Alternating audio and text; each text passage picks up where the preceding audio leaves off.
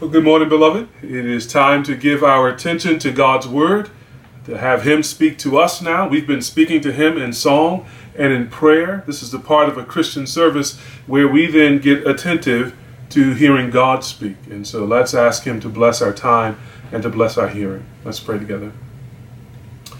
Father in heaven, we give you thanks that you speak to us. We give you thanks that your Word is alive we give you thanks for giving us ears to hear. And help us to hear now, O Lord, to perceive the truth, to understand it, and to apply it well to our lives.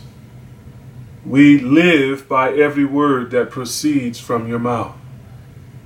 And Lord, we pray as we face a world and a devil and even our own flesh, which would draw our attention away from your word. We pray, Lord, Lord, we beg by your Spirit, give us an attentiveness to you, to what you say, and what you call us to do. Give us grace to obey what we learn and what we hear, we pray. In Jesus' name. Amen. We are continuing in our sermon series called Bless the Block. This has been an attempt to look at Jeremiah 29 and to frame out for ourselves some uh, strategies as a church for living as exiles in the world, for living as exiles in our community, and for living in such a way that we flourish and the community flourishes. To live in such a way that we take a part in the community and we find our welfare in the welfare of the community. And so far, we have been reminded that though we are exiles, we still have a God. That God has sent us into exile and He has purposes to, to bless us in the midst of this exile, and we come to Him in His Word. And in His Word, He's given us several strategies that we've looked at so far. We are to build houses and live in them, we are to plant gardens and eat their produce. Uh, we are to marry and have children and give our children in marriage that they might have uh, children. So we have a, a, a generations long vision for multiplying and not decreasing. And then we are also, as an exile uh, community, to seek the welfare of the city that we're in. So we're not only to take care of the needs that we have housing, food, family but we are to contribute to the shalom, to the peace, tranquility, harmony, well being, flourishing of our city. Uh, that's what we considered last week. And this week we come to the fifth of God's instructions to the exiles in this letter that is uh, in Jeremiah chapter 29. Uh, and this, this fifth sort of um, instruction, again, is an instruction that turns the exile community, in one sense, in on itself to consider itself, but in another sense, out onto um, the teachers of the community uh, and the teachers of the exile um, neighborhood in order to sort of contend for the truth. And so, if you want to sort of put this in a title for the sermon, uh, put positively, it would just simply be listen to the truth. Listen to the truth. That is a vital exile skill and discipline. Put it in the negative, reject deception. Reject falsehood and deception. That's the main burden of Jeremiah 29, verses 8 and 9. Uh, I'm going to read verses 4 to 9 for us again, and then reread verses 8 and 9, and we will settle there for our time. Jeremiah 29, verse 4. Thus says the Lord of hosts, the God of Israel, to all the exiles whom I have sent into exile from Jerusalem to Babylon. Build houses and live in them, plant gardens and eat their produce, take wives and have sons and daughters, take wives for your sons and give your daughters in marriage, that they may bear sons and daughters. Multiply there and do not decrease. But seek the welfare of the city where I have sent you into exile, and praise the Lord on its behalf, for in its welfare you will find your welfare.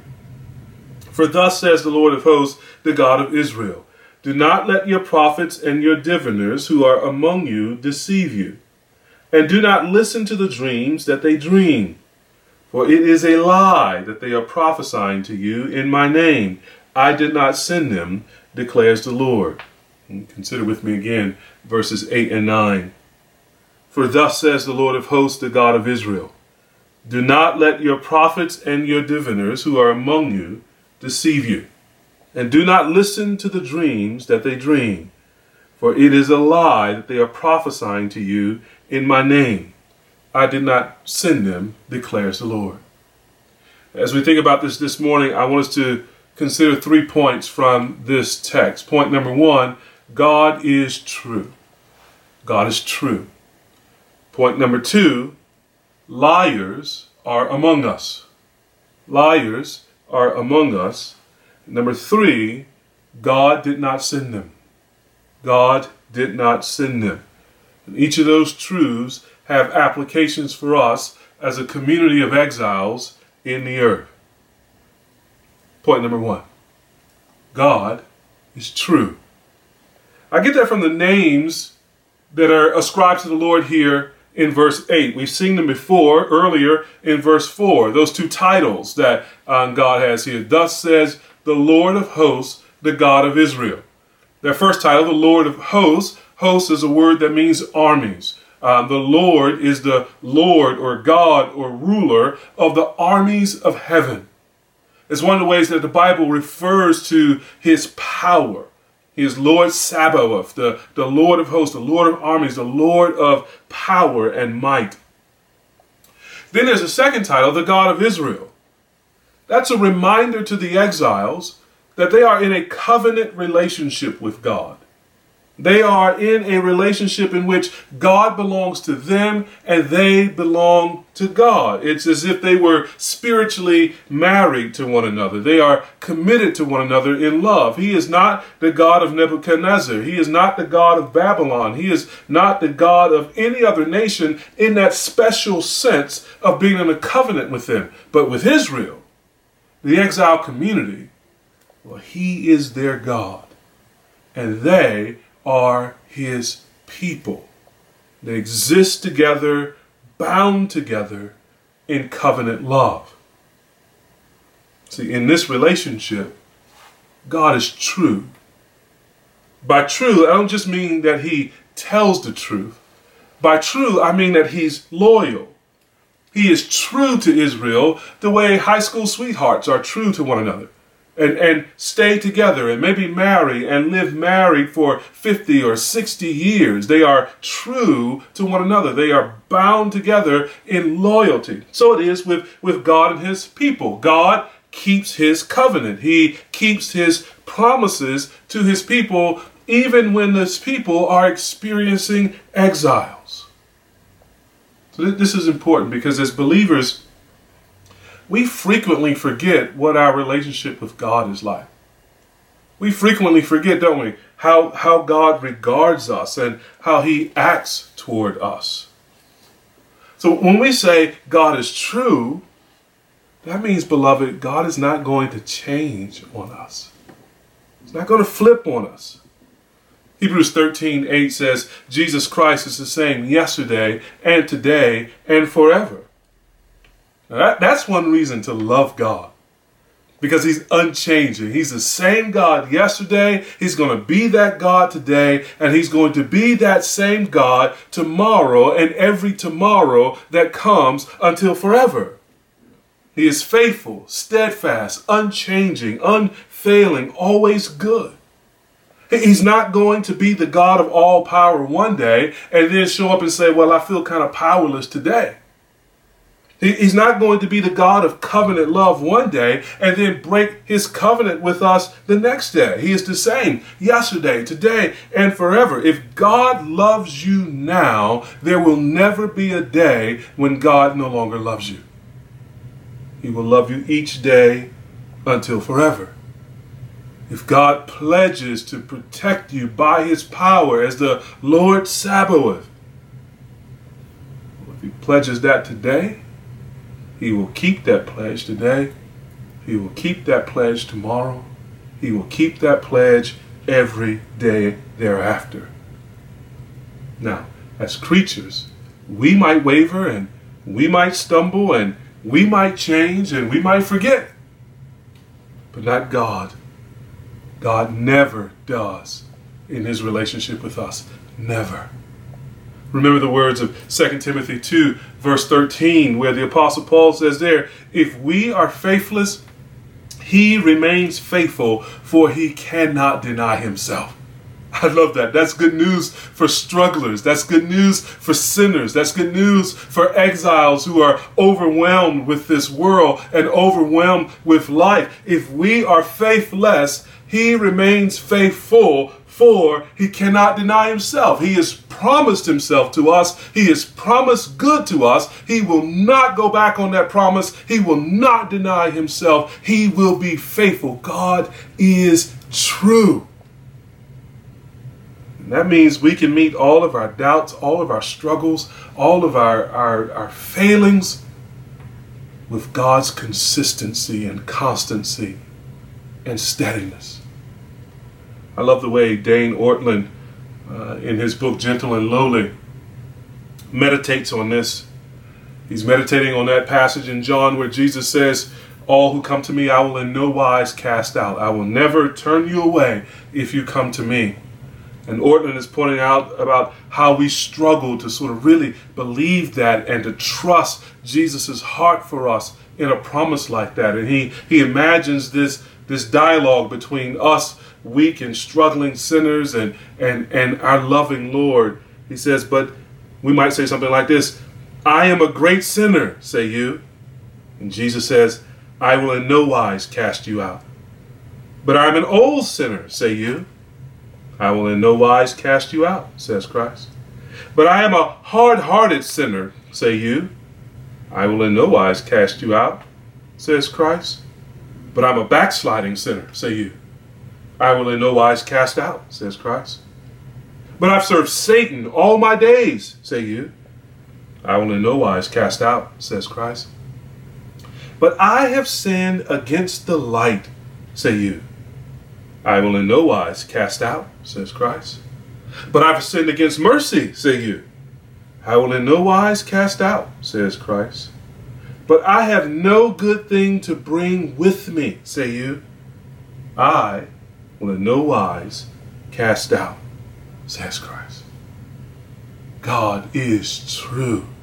All his promises are yes and amen in the Lord Jesus Christ. And he's not going to cast us away. He's not going to forsake his covenant with us. He's not going to abandon us. We have this strong assurance from Romans 11, verse 29, which says the gifts and callings of God are irrevocable.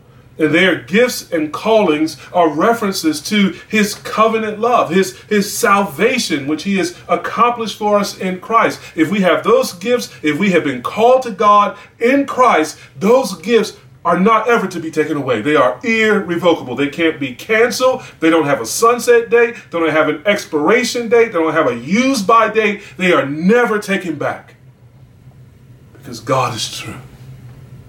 And he reminds us that he is true, that his love is irrevocable. And so he comes to Israel here in Jeremiah 29 and he addresses himself using those titles that he's already used before. That he is the Lord of hosts, the God of Israel. And in that is the reminder that he is not forsaken them. He's still with them. He will always be with them. So, as exiles, we need to remember who God is. We need to remember what God is like. We need to know and remember that God does not change. He's not going to flake on us. And we especially need to remember this when exile gets hard. We must not focus on our exile status, but on our relationship status with God. We need to remember, remember He's your God, the Lord of hosts. He's your God, the God of the church. Have you forgotten that this week? Has that somehow slipped your mind? Has this week been hard in some way? Has the pandemic been difficult in some way? Have you been suffering? And maybe have you been tempted to think that God is powerless or that God is far off? Remember, He's the Lord of hosts. He's the God of Israel. He's the God of the church. He's your Lord. He is true to you. He has not forsaken you. He has not forgotten you. His gifts and callings are irrevocable. Remember and turn to Him. God is true. But now there's a problem in the text in Jeremiah 29 8 9. There are liars among God's people. I take this from uh, the two related commands in verse 8. Notice what uh, God says there Do not let your prophets and your diviners who are among you deceive you. Do not listen to the dreams that they dream. Now, a prophet is supposed to be one who speaks the very words of God. It's kind of the mouthpiece of God in the Old Testament. And a, a, diviner or a diviner is a, sometimes used as another word for prophet. You sometimes see the word seer in the Bible. These are those also who have a, a gift to forecast the future or the foretell truth. Now, they were supposed to be people who spoke for God, through whom God spoke himself. But in this case, notice now, God says, Do not let your prophets and your diviners who are among you deceive you. Do not listen to the dreams that they dream. And so you could paraphrase this command as protect yourself against deception and refuse to listen to liars. Now, an important reason for remembering that God is true is so that it helps us to avoid listening to the lies of the godless. Notice now that the prophets and the diviners or diviners are among you, verse 8 says. They are not outside the community, but inside the community. There, there have always been false prophets among God's people. From the time of Moses, where God warns of it in Deuteronomy 18, right down to the time of Christ, um, where there are false Christs that are rising up and prophesied in Matthew 25 and other places, all the way down to the end of the age, where the, the, the false prophets and the beasts are finally cast into the lake lake of fire. There have always been false teachers, false prophets, lying leaders among God's people who distort the truth while claiming to speak for God. Well, notice now, God calls them your prophets and your diviners. These are the teachers chosen by the people. These are the uh, prophets and, and seers followed by the people. They weren't chosen by God, they were not sent by God. Now, this is a, this is an important thing about false teachers. False teachers gain popularity among God's people for one reason. The people like them because they tell them things that they want to hear. Remember what Paul said uh, to Timothy in when Timothy was pastoring in Ephesus in 2 Timothy chapter 4 verses 3 and 4. He says, for the time is coming when people will not endure sound teaching, but having itching ears, they will accumulate for themselves teachers to suit their own passions and will turn away from listening to the truth and wander off into myths. You see, God's people too often reject the truth of sound doctrine and instead look for people who will tell them what their itching ears want to hear. False prophets and teachers would never have any success among God's people if God's people were careful, listen, to cultivate a deep love and longing for the truth. And if they put their desires and passions for things that tickle them to death. So here's a pro tip. Don't evaluate preachers and teachers by whether or not you, quote, like them. Do not evaluate Christian leaders and Christian teachers and Christian preachers by whether or not you like them. This ain't Facebook. Evaluate teachers by whether or not they teach the truth of the Bible line upon line, precept upon precept. Look for faithfulness to the biblical text, not for entertainment and style, for cleverness or giftedness in the speaker. Do not evaluate teachers by whether they uh, uh tell you what you believe in a style that you like. They only tell you what you will believe in a style that you like. How are you going to grow if you only are accepting what you already know? No, the spiritually mature want meat. The superficial want flash. If you can get both, fine. Nothing wrong with somebody who, who brings the meat of the word in a, in a wonderful uh, gifting and style. Praise the Lord. But don't ever feed your desire for style at the expense of your need for substance. Never feed your desire for style at the expense of your need for substance. If you talk about who you like, you might, you might, not necessarily, but you might be using the wrong category for evaluating who you are listening to, and that is how false teachers make their way into God's community. So, the best way to protect against deception is to not even listen to false teachers, not even listen to false preachers. Do not expose yourself to falsehood, and you will not have to worry about deception. Instead, cultivate a deep, passionate longing for truth. So, just a couple application questions. Who are you listening to? Who are you listening to? Write down the names of your favorite preachers and teachers and folks who you are gathering Bible teaching from, whom you believe to be speaking for God. number two, are you testing what they say against the scripture?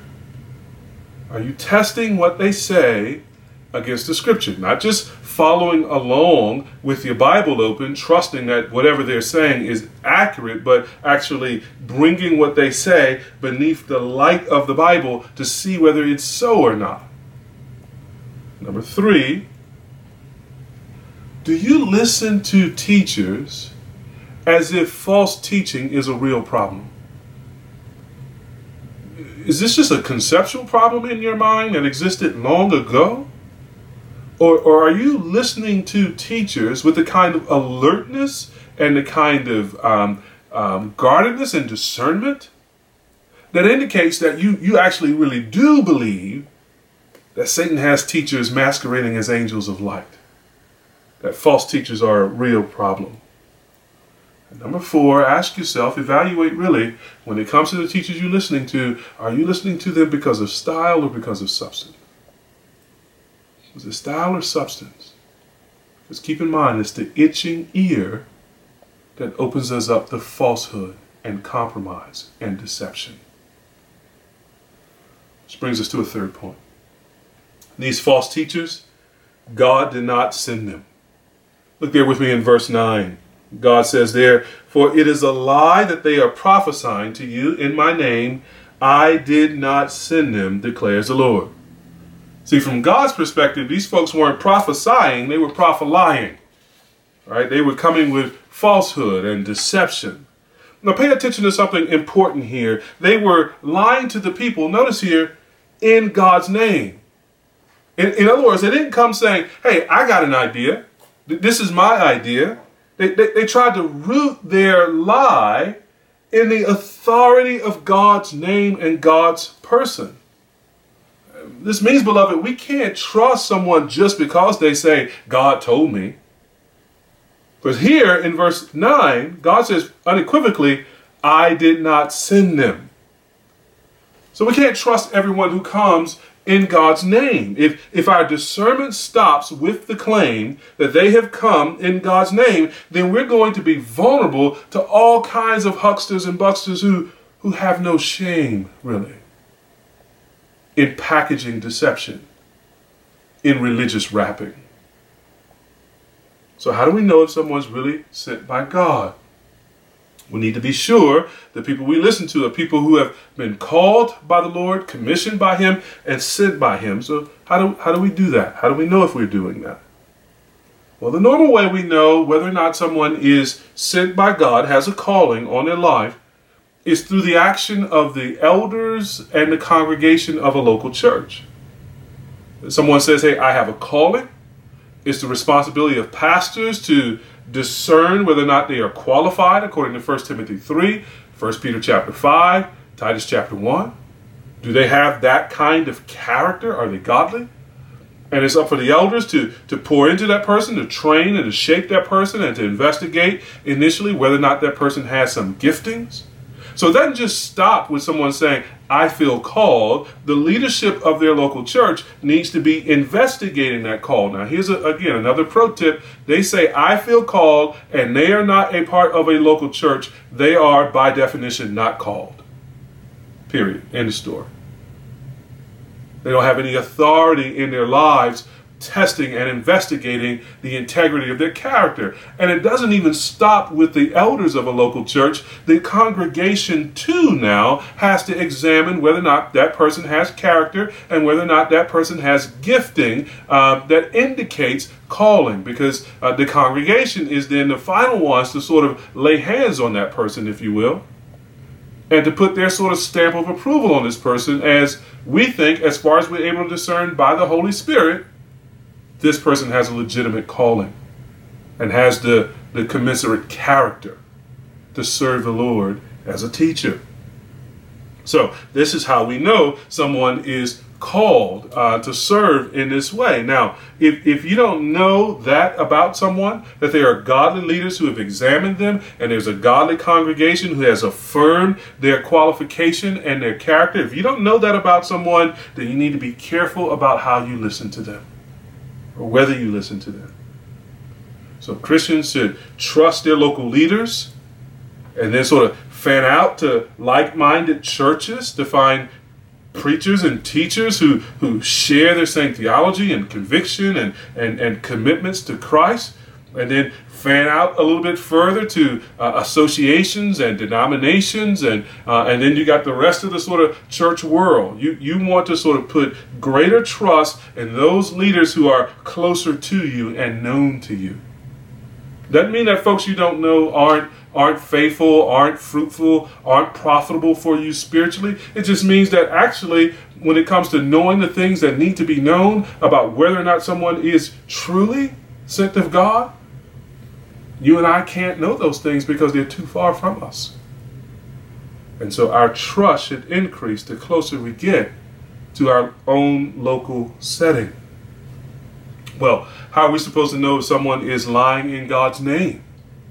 That's how we know whether or not they're called. How do we know if they are lying in God's name? I've already alluded to this.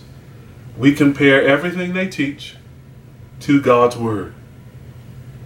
Now, let me say this too the more we like someone as a preacher and teacher, the more important it is that we actually examine what they say against the scripture. But why do I say that?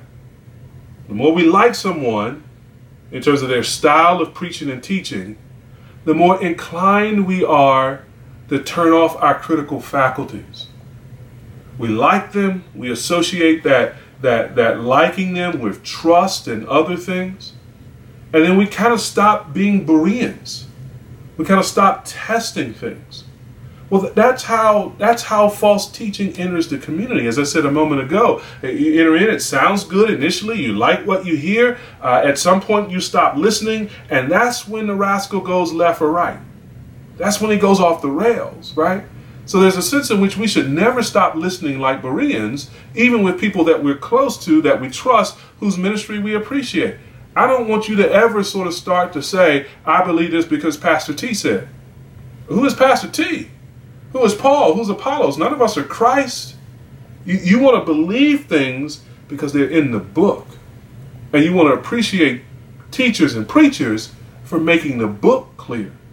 And you want to make sure that they are always making the book clear. That they didn't just do that at one point when you used to listen to them and now you take it for granted. No, you want to stay in the book. And you want to keep your, your preachers and teachers on the rail, keeping them in the book as well. So, it's the stuff that tastes like sugar that we tend to swallow whole. It's the stuff we like that we ingest without careful discernment. So we want to be careful with the stuff that we like. We have to sift what sounds good in order to make sure that it is good. So, two questions to know whether or not someone is lying or telling the truth in God's name. Question number one comes from Deuteronomy 18 Does the prophecy actually happen?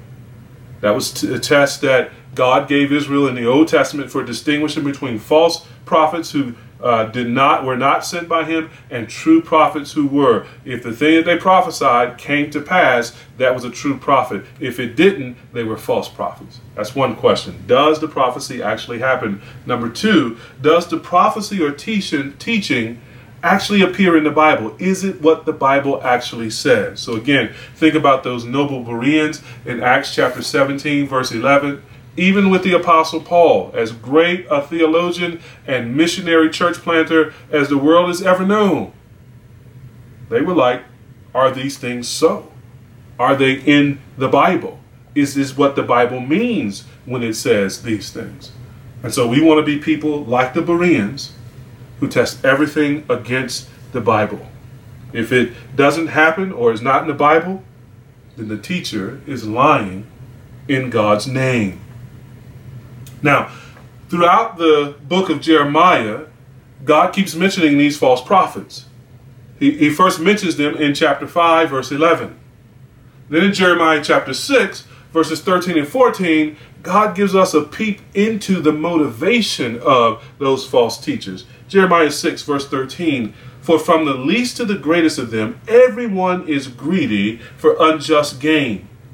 And from prophet to priest, Everyone deals falsely.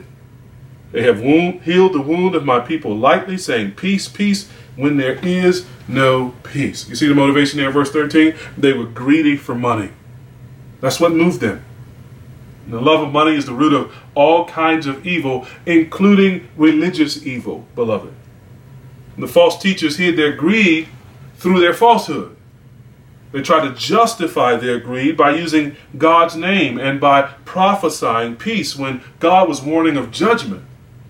All because they were motivated by greed.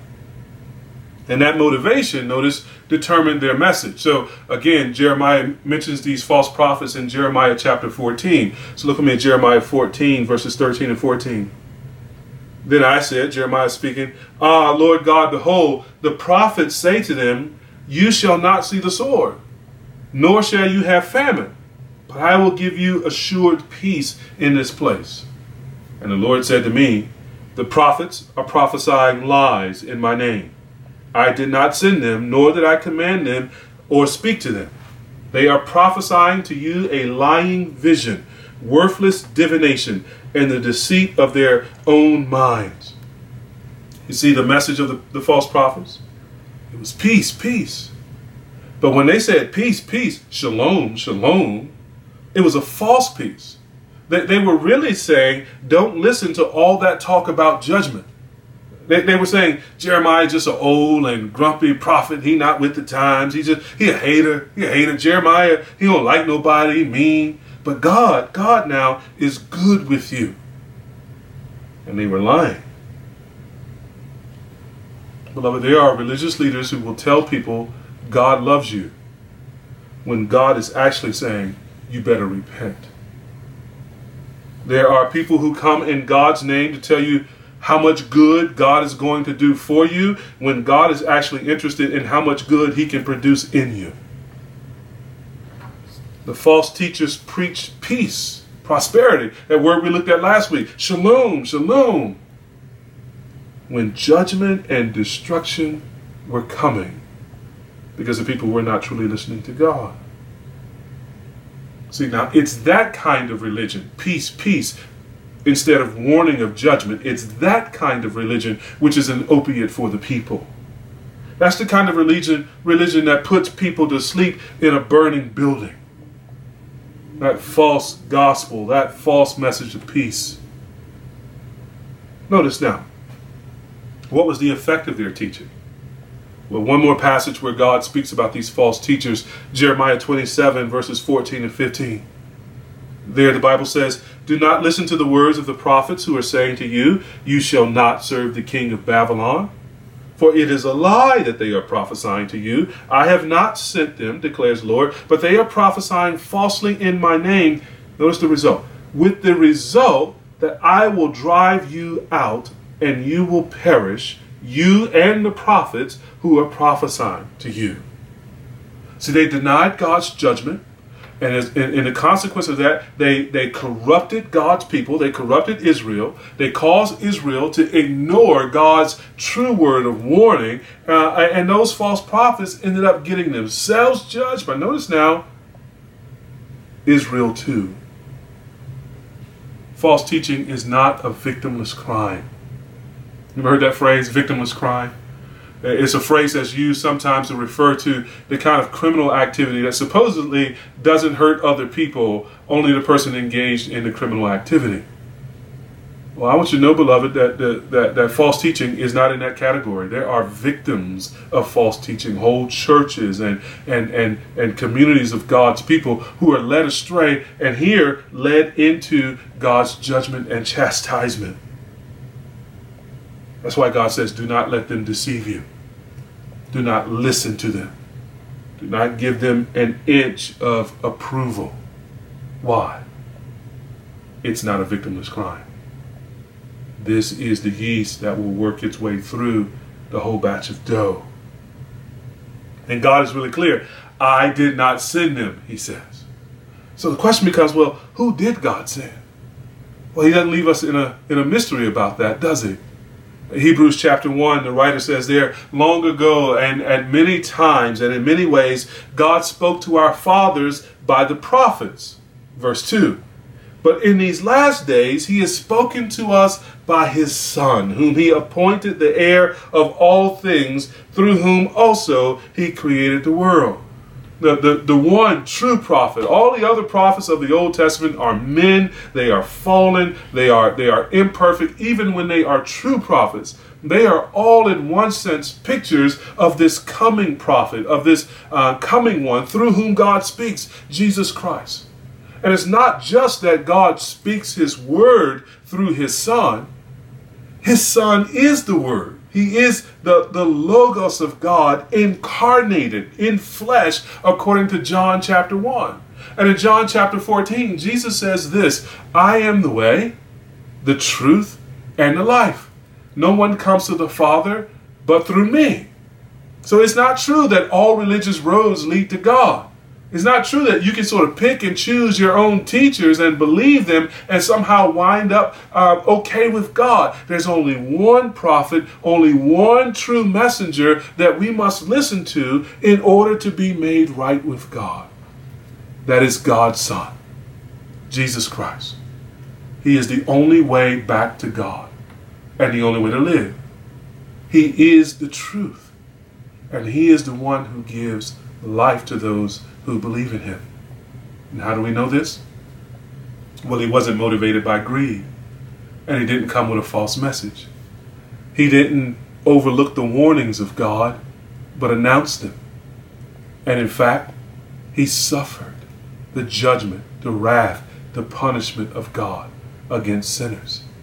He, he came into the world to take our place. He takes our place in obedience to God that's how it is we can be righteous with God, not because of what we did, but because Jesus perfectly obeyed God. And he takes our place in, in punishment. So, so the only way that we can escape God's judgment, which we deserve, is, is, is because Jesus himself has taken that judgment in our place. On the cross, all the anger and wrath and judgment of God, all of his holy and righteous fury is poured out on his son so that Jesus suffers judgment for all of us. He's buried, he's resurrected three days later. The resurrection is God saying, This is my son in whom I'm well pleased. Is God saying, I accept his sacrifice in the place of sinners. It's God saying, I've defeated death and hell and judgment. And if anyone comes to me through the way of my son, believing the truth about him, he will find life. And that's God's offer to you this morning. He offers his son as your true prophet. He offers his son as your true priest. He offers his son as your true king. And he calls you to believe on him, to trust him, to enter into a relationship with Jesus through faith and repentance from sin.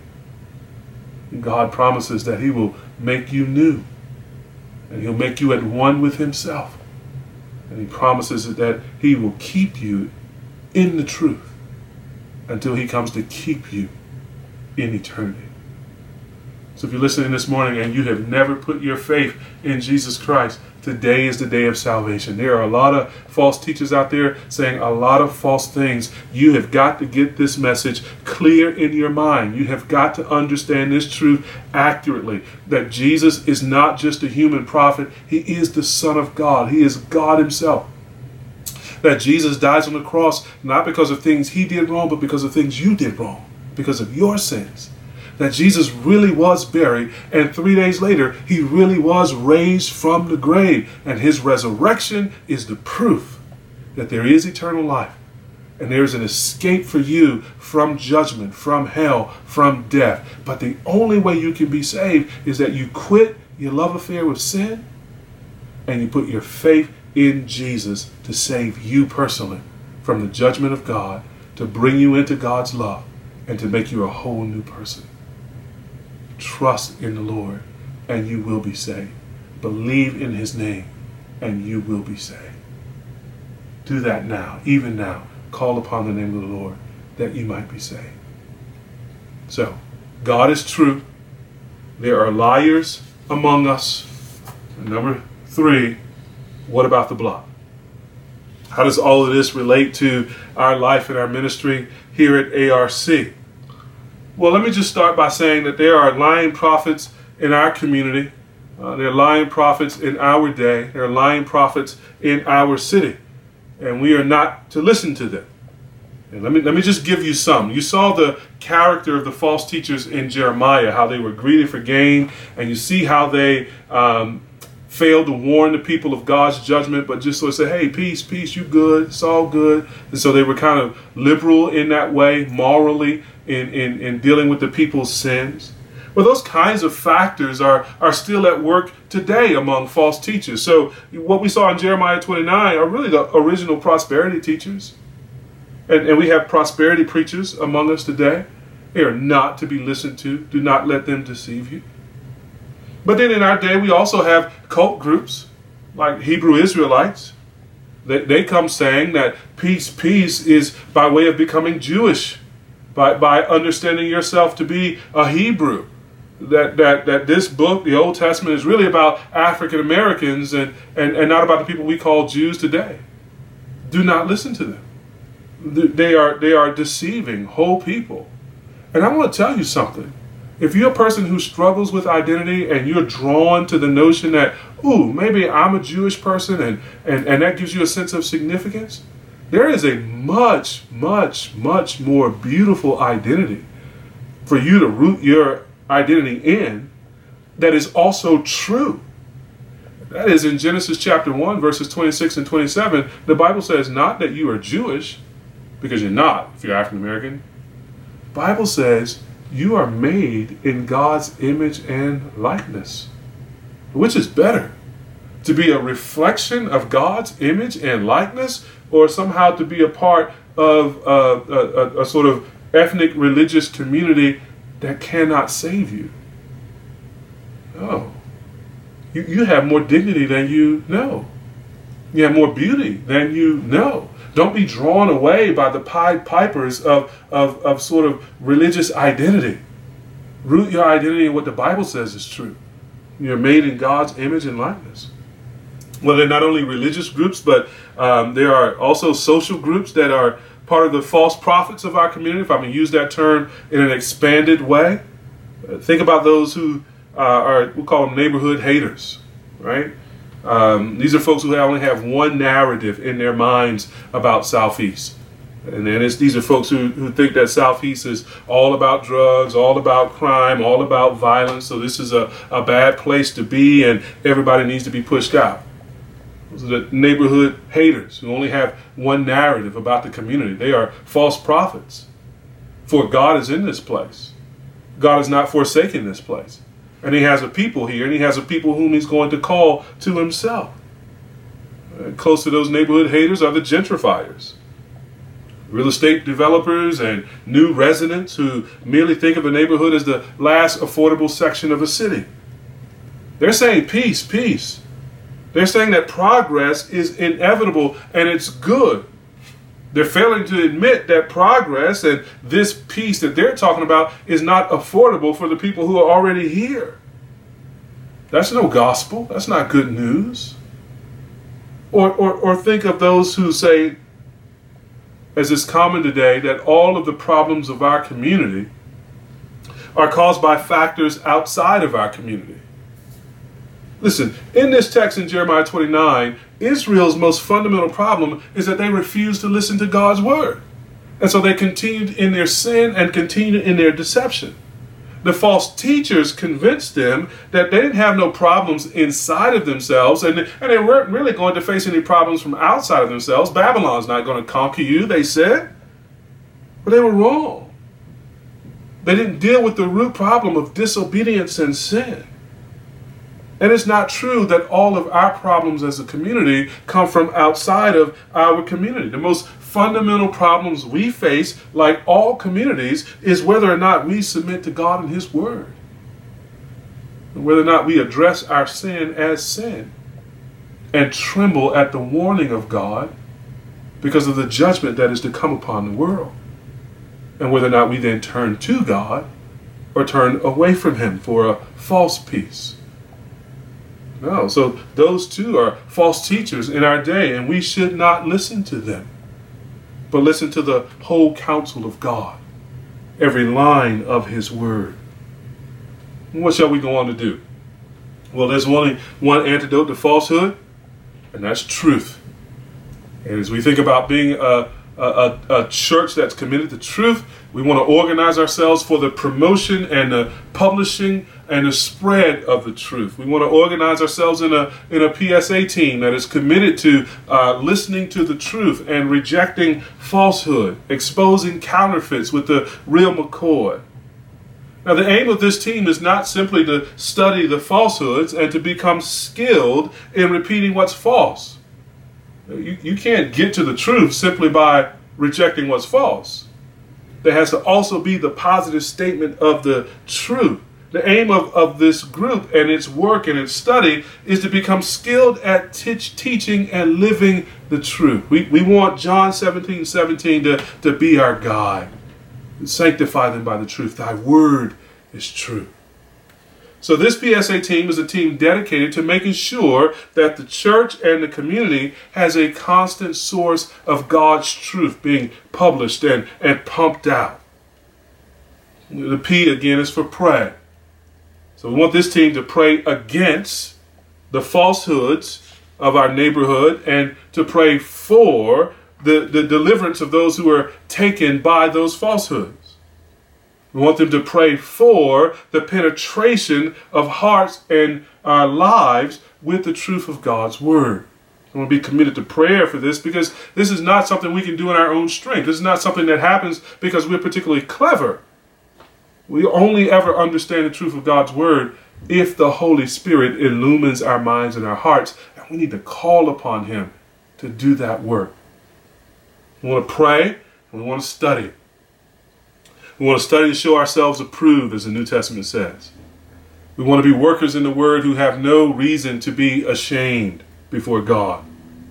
And some of these cult group members, um, they, they, they gain members from, from churches because those church members didn't have a good understanding of their Bibles and of the truth. And in their interaction with these cult groups, they felt overwhelmed and they felt ashamed. And that, that shame enticed them to believe the lie that was being stated so confidently and vociferously by the cult members. Listen, we need to be such thorough students of the truth that, that we are not tempted by shame and made vulnerable to lies.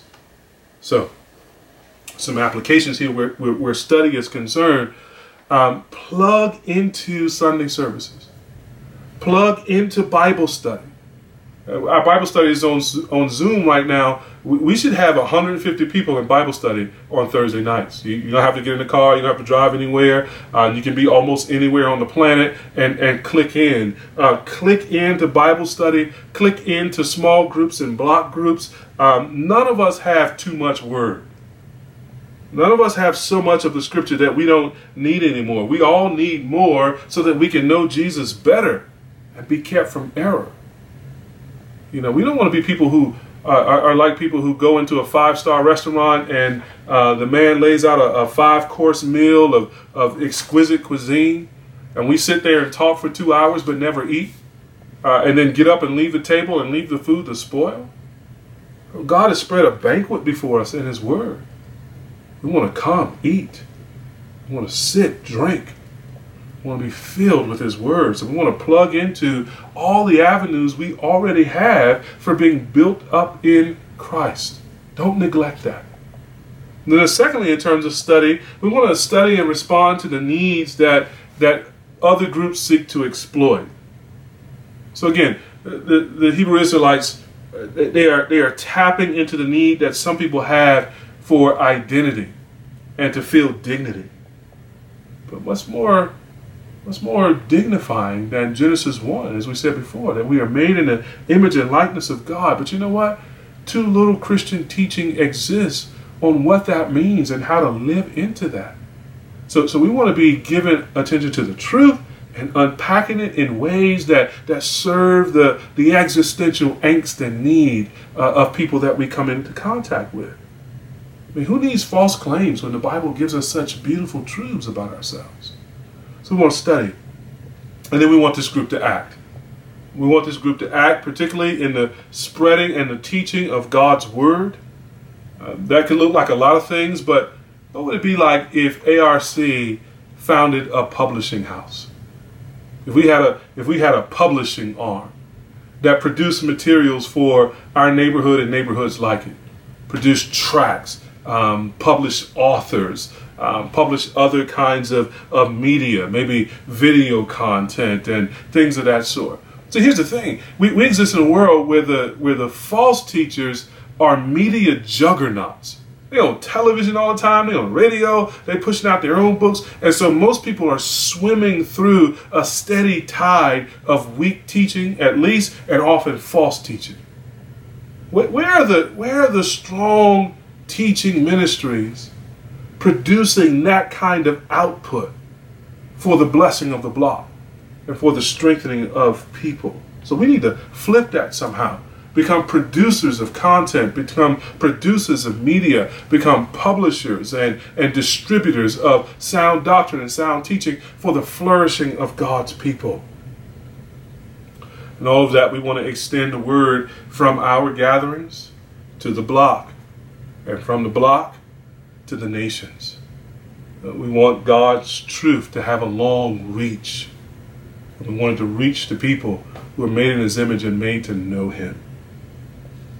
Well, we should conclude. Our God is true. He has sent His Son for our salvation. We have a neighborhood who needs to hear about the only true God in Jesus Christ whom He has sent. John 17, 3 says, that is eternal life. That's the only way to be saved, beloved. And that's the only way that our exile will finally and forever end, is if we come to our King and enter into his kingdom by faith in his Son and through his grace. Let's pray together. Father, we pray that you would help us to love the truth and help us to spread the truth in the power of your Spirit, based on the content of your word, for the blessing of our block, for the reaching of the nations, and for the glory of your name. Do this, we pray, for our joy and your glory. In Jesus' name.